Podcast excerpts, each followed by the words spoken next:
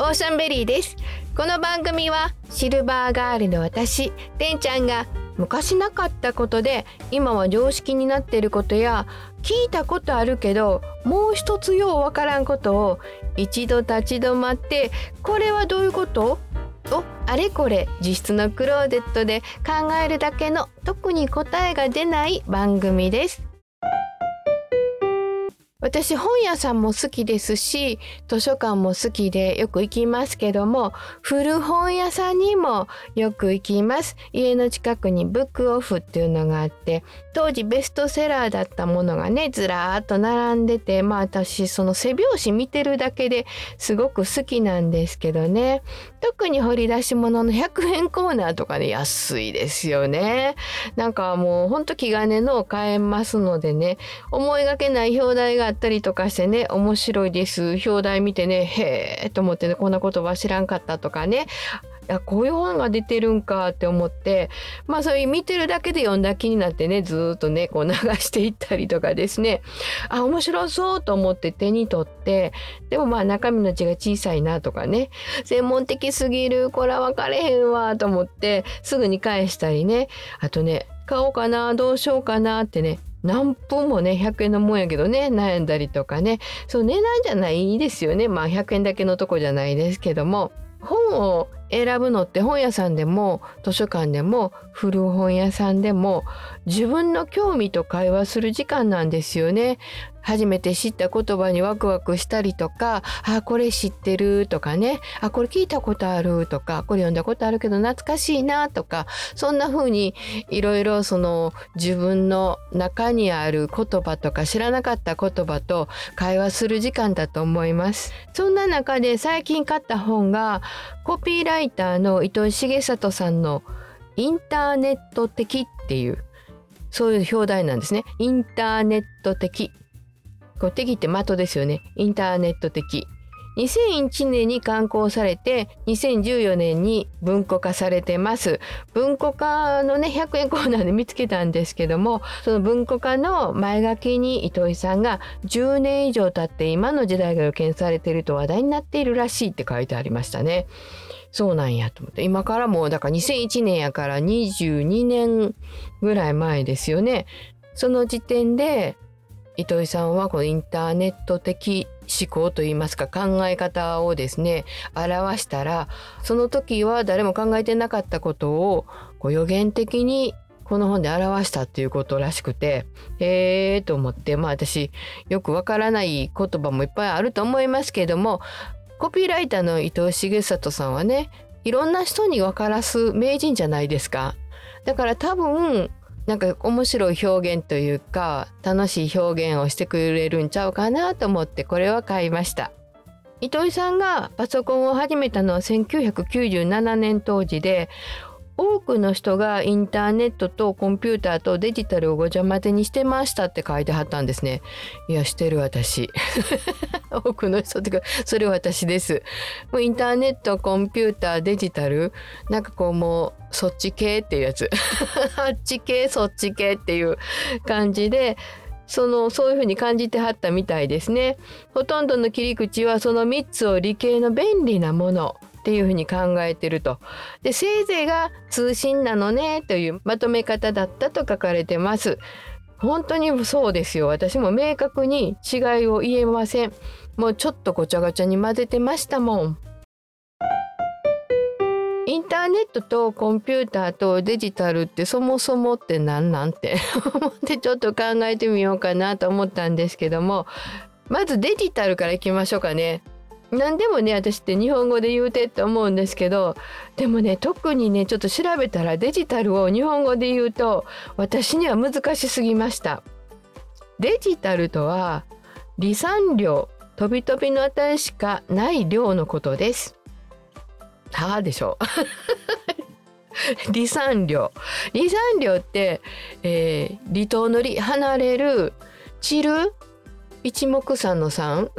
ちょっとねえっ、ー、と散る量ですね。量が多い少ないの量ですね。で飛び飛びの値しかない量らしいです。この量を言うのがねなんか物理いうかね。こう高校の数学いうかね。もう私こうアレルギーが出そうな分野の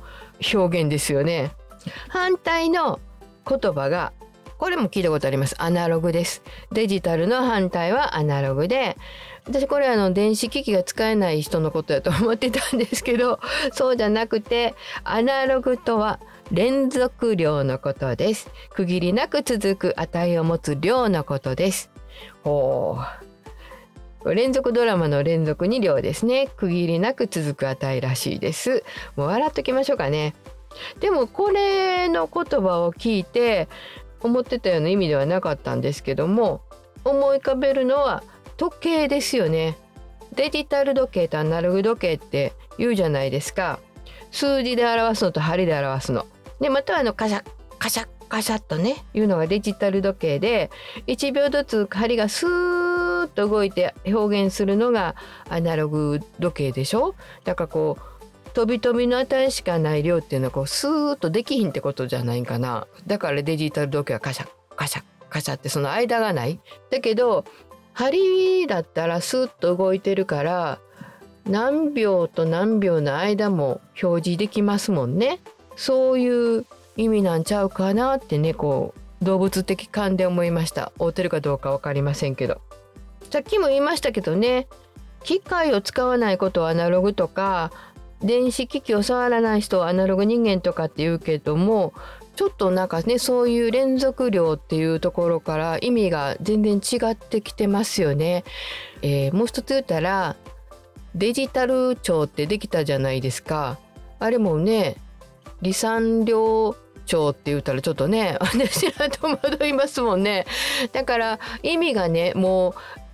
うもともとの意味よりもこのイメージとかそこから派生したイメージでもう一人歩きしてるんですよね。この何十年かで爆発的にこういろんなものに取り入れられたりとかいろんな表現に組み込まれてるのでもともとの意味じゃなくなってますのでねなんとなくデジタルなのねと思ってたけどなんとなくでいいところもあるみたいです。インターネットとコンピューターとデジタルです。次はコンピューター。なんでさん、なんか反対から言うてるんでしょうね。本の、本に書いてあったのはインターネットとコンピューターとデジタルなんですけど、なんかね、あのー、意味わからんもんから取り上げようと思ってデジタルから取り上げたんで反対からなんですけど、次はコンピューターです。コンピューターは電子計算機って思ってましたけどね。スーパーコンピューターってね富岳とか K とかそういう感じの名前がついたスーパーコンピューターってニュースで見たことあるんですけどすごく速い計算機っていう意味やと思ってたんですけどもただねこのじゃあ計算機ですって一言で言えないのがね今の世の中のややこしいところなんでしょうね。ただの計算っていうかね演算判別照合などを行う電子機器ってなんか書いてありました。これはまあまあ計算合わしたり照合したりそれでどういうからくりか分かりませんよ。分かりませんけど演算判別照合を行う電子機器。まあそれざっくり思っときましょうか。まあだってそんな考えたことなかったんでね。今日考えてちょっと整理できたような気がします。軽いわ。また3日ほどしたら忘れるんでしょうね。またその時はその時で考えよう。コンピューターは演算と判別と照合などを行う電子機器なんですけれども個人で使うのがパーソナルコンピューターパソコンですよね。パソコンはうち20年ぐらい前ですかね。確かのえー、っとジャニーズのアイドルがコマーシャルしてたと思うんですけどちょっと間違ってたらごめんなさい。10万円ぐらいになったのでご家庭に1台置けますよみたいなコマーシャルしてたので私買った覚えがあるんです。それが我が家に来たパソコンの始まりなんですけどもただねパソコンだけにコンピューターがあるわけじゃなくてまあ今なんかはスマホもねそうですしまあまあその当時はなかったですけども今で言うとスマホもそうですしあと自動車もねなんか自動運転とかできますしね。あと家電も全部やってくれるやつですか？例えば、まあ、あのドライヤーとか温めるだけのもんは違いますけど炊飯器とかね。だってあれ別に何号とかってこう入れなくても自分で重さを感じて炊き加減をしてくれるとかそういう洗濯機もそうですよね。そんな風にね家電もね今コンピューターが搭載されてるらしいので私たちの周りというか生活の中にコンピューターたくさんあります。そして最後インターネットとコンピューターとデジタルなのでインターネットです。インターネットは何て言うかな日本語で言えよって言われたら世界電子通信網世界の電子でする通信網 世界にまたがる通信網ただし電子 みたいな感じですかねさっき言いましたようにパソコンが我が家に来た時ですねあの頃がこうインターネットっていうものにはこう家にその箱だけ置いとったら計算機置いてるだけみたいなもんですからそうじゃなくて何かにつなげないとその世界の通信網にはつながらないわけじゃないですか。でその頃は電話線につないでました。でなんかねピポパピポパピポピーヒョロロってね言うてでやっとつながるって感じやったしで電話線のところに線を突っ込んでたのでパソコンでインターネットをしてる間は電話ができなかった。電話がかかってきてもわからないからその頃電話にすごく頼ってたんですね。緊急の時とかね。割と電話もよくかかってきたしなので子供らが使ってる時に電話こうかかってけえへんのがちょっと不安やなとかって思った覚えがあります。自分が使ってる時はねそんな思えのにね 子供が長いこと使ってとかね 思ってた思い出がありますのでそんな時代からですからね。でそう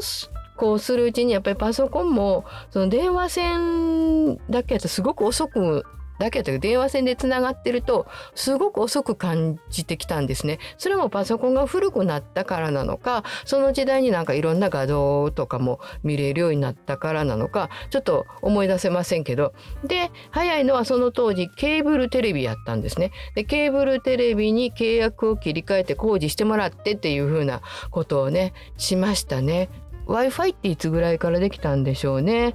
その引っ越しとかパソコンの買い替えのたんびにですね直面するんですよその通信っていうことにね インターネットをつなぐっていうことに。